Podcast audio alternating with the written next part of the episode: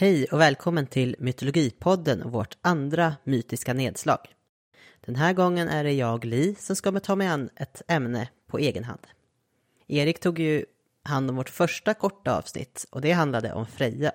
Och den här gången så är det dags för en annan gudinna och det blir Kali från de sydasiatiska myttraditionerna. Med tanke på vår omslagsbild som faktiskt föreställer Kali så är det ju lite märkligt att vi inte pratat mer om indiska myter och mytologi.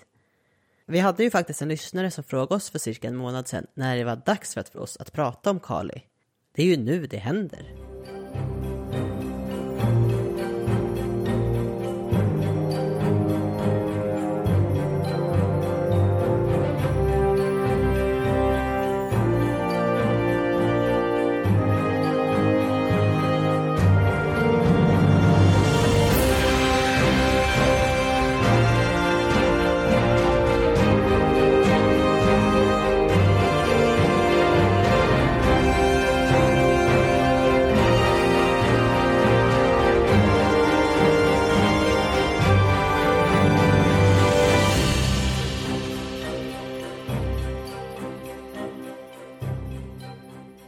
För att vi ska ha lite kontext när jag berättar om Kali så tänkte jag först ta ett kortare grepp om hinduismen.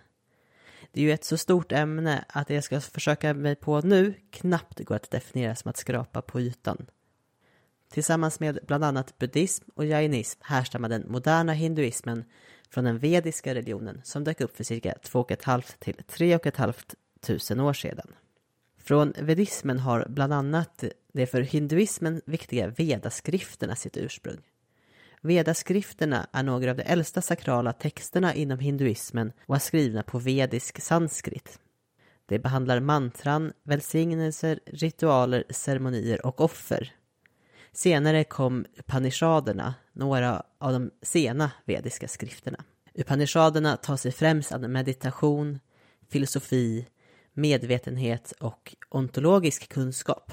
Jag har inte möjlighet att berätta mer om dem just nu, men det förekommer faktiskt mytologisk inslag i dessa skrifter också. Jag kan också passa på så här i början att berätta att ordet veda betyder kunskap. Man kan säga att hinduism är lika delar religion och filosofi. En av grundkoncepten inom hinduismen är dharma som innebär ett sätt att leva.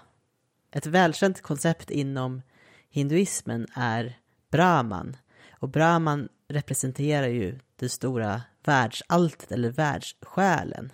Och det finns såklart många fler koncept, men det får bli en annan gång. När Veda utvecklas till hinduismen finns något som kallas Trimurti. Det är tre stycken gudar som är de dominerande gudarna. Först Brahma som representerar kos kosmos ursprung och han är en skapargud. Sen så är det Vishnu, kosmos upprätthållare och beskyddare. Och den tredje är Shiva, förgöraren. Hinduismen är inte en organiserad styrd religion och det finns många olika inriktningar och stor variation. Så hinduismen är väldigt öppen för många olika perspektiv. Något som är värt att notera är att begreppen hinduism och hindu är västerländska termer. Ordet hindu har en etymologisk koppling till ett äldre namn på floden Indus. Det var under den brittiska kolonialtiden på 1700-talet och början på 1800-talet under själva orientalismens framväxt som den så kallade jämförande religionsvetenskapen myntade och spred de här begreppen. Den jämförande religionsvetenskapen utgick från abrahamitiska religioners struktur för att försöka förstå andra religioner vilket visat sig vara svårt med en så pass annorlunda religion som finns och fanns i och kring Indien.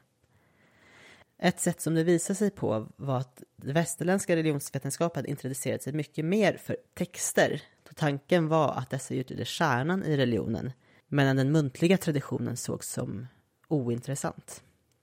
Det är vanligt att man i Indien kallar sin religiösa livsåskådning för Santana Dharma det är äldre sanskrit och betyder ungefär den eviga läran eller den eviga vägen. Sanatana betyder evig och dharma översätts ungefär som hålla samman i betydelsen att man håller samman de principer som bor i naturen och universum.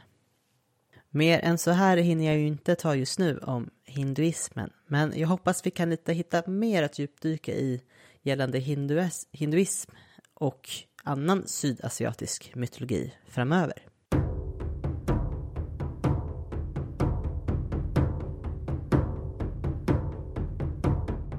För att börja berätta då om gudinnan som det här avsnittet handlar om så kan jag börja med att säga att det är Kali som avbildas på vår omslagsbild till podden.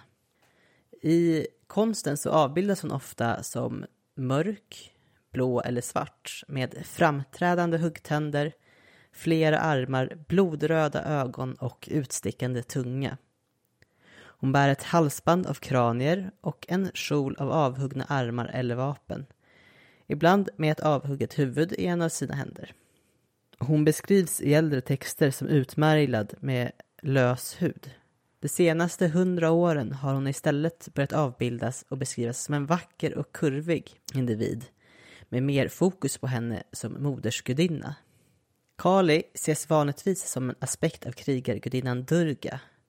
Och Durga visar sig i många olika skepnader och alla är en aspekt av Mahadevi, den stora gudinnan eller urgudinnan. Liknande så är alla manliga gudar aspekter av urguden Deva. Devi är ett ord som betyder just gudinnan. Och Maha betyder ju då stor. Flera av Devis kvinnliga aspekter är makar till guden Shiva.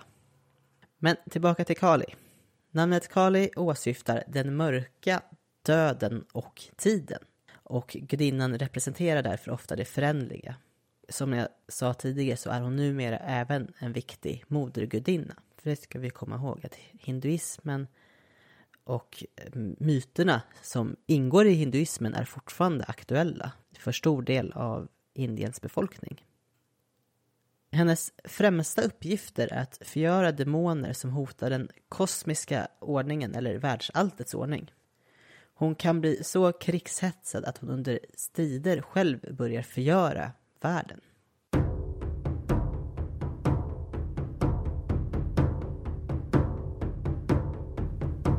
De kändaste myterna med Kali kommer från Devi Mahatmya, en text från 400 eller 500-talet som kretsar kring Devi, alltså den primära gudinnan Devi och hennes olika aspekter. Det är den tidigaste sanskrit-texten som behandlar gudinnorna så pass ingående, eller mer ingående. En myt med Kali är när hon föds ur Durgas panna under en strid mot asuran Mahisha. Asura är ju då ett ord som man brukar översätta ungefär som demon. Gudinnan Durga förkropp, förkroppsligades genom Shiva, Brahma och Vishnu just för att slåss mot den här asuran Mahisha. Han hade bett Brahma om att bli odödlig men de nådde en kompromiss där han bara kunde dödas av en kvinnas hand. Och det är just när Mahisha tänker att han då ska, nu har han tillfälle att slåss mot Shiva Brahma och Vishnu, just för att han vet att de inte kan döda honom. Därför skapar de då Durga som ska kunna slåss mot Mahisha, så att han kan dödas. På många bilder avbildas Kali dansandes på sin make Shiva som ligger ner. Och det är just i en myt när Kali har besegrat Mahisha som Shiva måste lägga sig ner under Kali för att göra slut på själva förstörelsen som hon fortsätter med efter eh, striden mot Mahisha.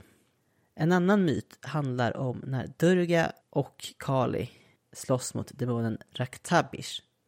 Den här delen av myten som jag ska berätta om utspelar sig på ett slagfält där gudar, Devas, slåss mot demoner, Asuras.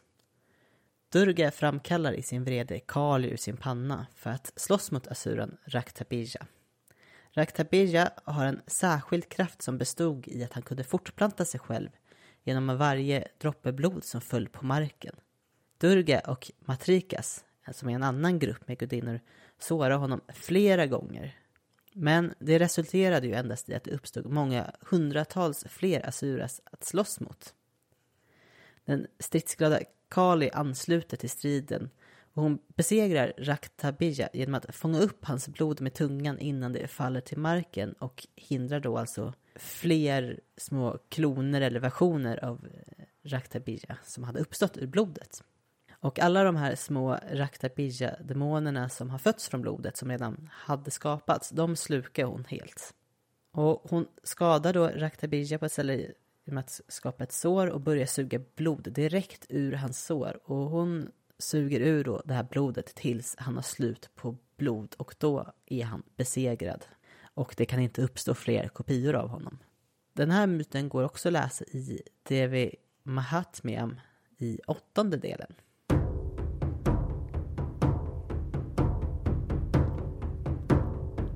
Kali framträder ibland också i populärkulturen. Mest känt är kanske där en kult till Kali gestaltas i filmen Indiana Jones and the Temple of Doom.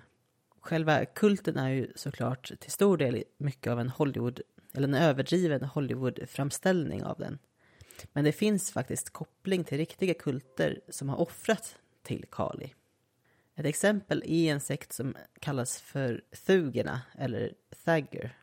Den här sekten eh, bestod av lönnmördare och de utförde rituella mord genom strypning. Och det hänvisade då till myten med kampen mot Raktabija. I myten hade Kali skapat två män när hon var trött och beordrat dem att fortsätta döda demoner utan att spilla något blod. Genom att ge dem två tygstycken att strypa demonerna med. När alla demoner var strypta fick de behålla tygstyckena och Kali uppmanade de två männen att fortsätta offra till henne. I Indien så är det ju främst djuroffer som har gjorts till lokala gudinnor. Det är inte jättevanligt. Men enligt tradition så har man då även utfört människooffer till henne. Kali är ju också huvudpersonen i en indisk tv-serie som heter just Mahakali. Den producerades år 2017-2018 och är en tv-serie om gudarna med fokus på Parvati och hennes aspekt Kali. Den var väldigt omtyckt och har över 7 poäng på IMDB och man kan se en del av det på Youtube. Men jag kollade lite på det och effekterna håller inte riktigt den standard vi är vana vid här i västvärlden. Och klippningen är också väldigt överdrivet dramatisk på ett sätt som kanske inte heller riktigt är något vi är vana vid.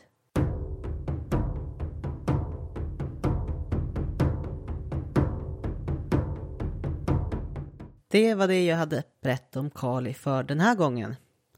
Vill ni höra mer om den indiska mytvärlden? Gå då tillbaka till vårt avsnitt om tricksters. Där berättar jag om Mohini, guden Vishnus enda kvinnliga gestalt. Ni kan också lyssna på vårt avsnitt om hjortar, där jag berättar om hjorten och bodhisattvan, det vill säga Buddha i ett tidigare liv. Och vill ni följa oss på socia sociala medier så kan ni söka upp oss på Instagram där vi heter Mytologipodd. Och på Facebook och TikTok där heter vi Mytologipodden. På TikTok så är det framförallt Erik som lägger upp små roliga och informativa videos om olika myter. Och på www.mytologipodden.com kan ni lyssna på våra avsnitt men även titta på vår bibliotekslista där vi listar lite olika källor vi använt för avsnitt och lämnar lite lästips. Och sen så går det ju även att skriva till oss där genom ett kontaktformulär. Ha det bra så hörs vi i slutet av månaden. Hej då!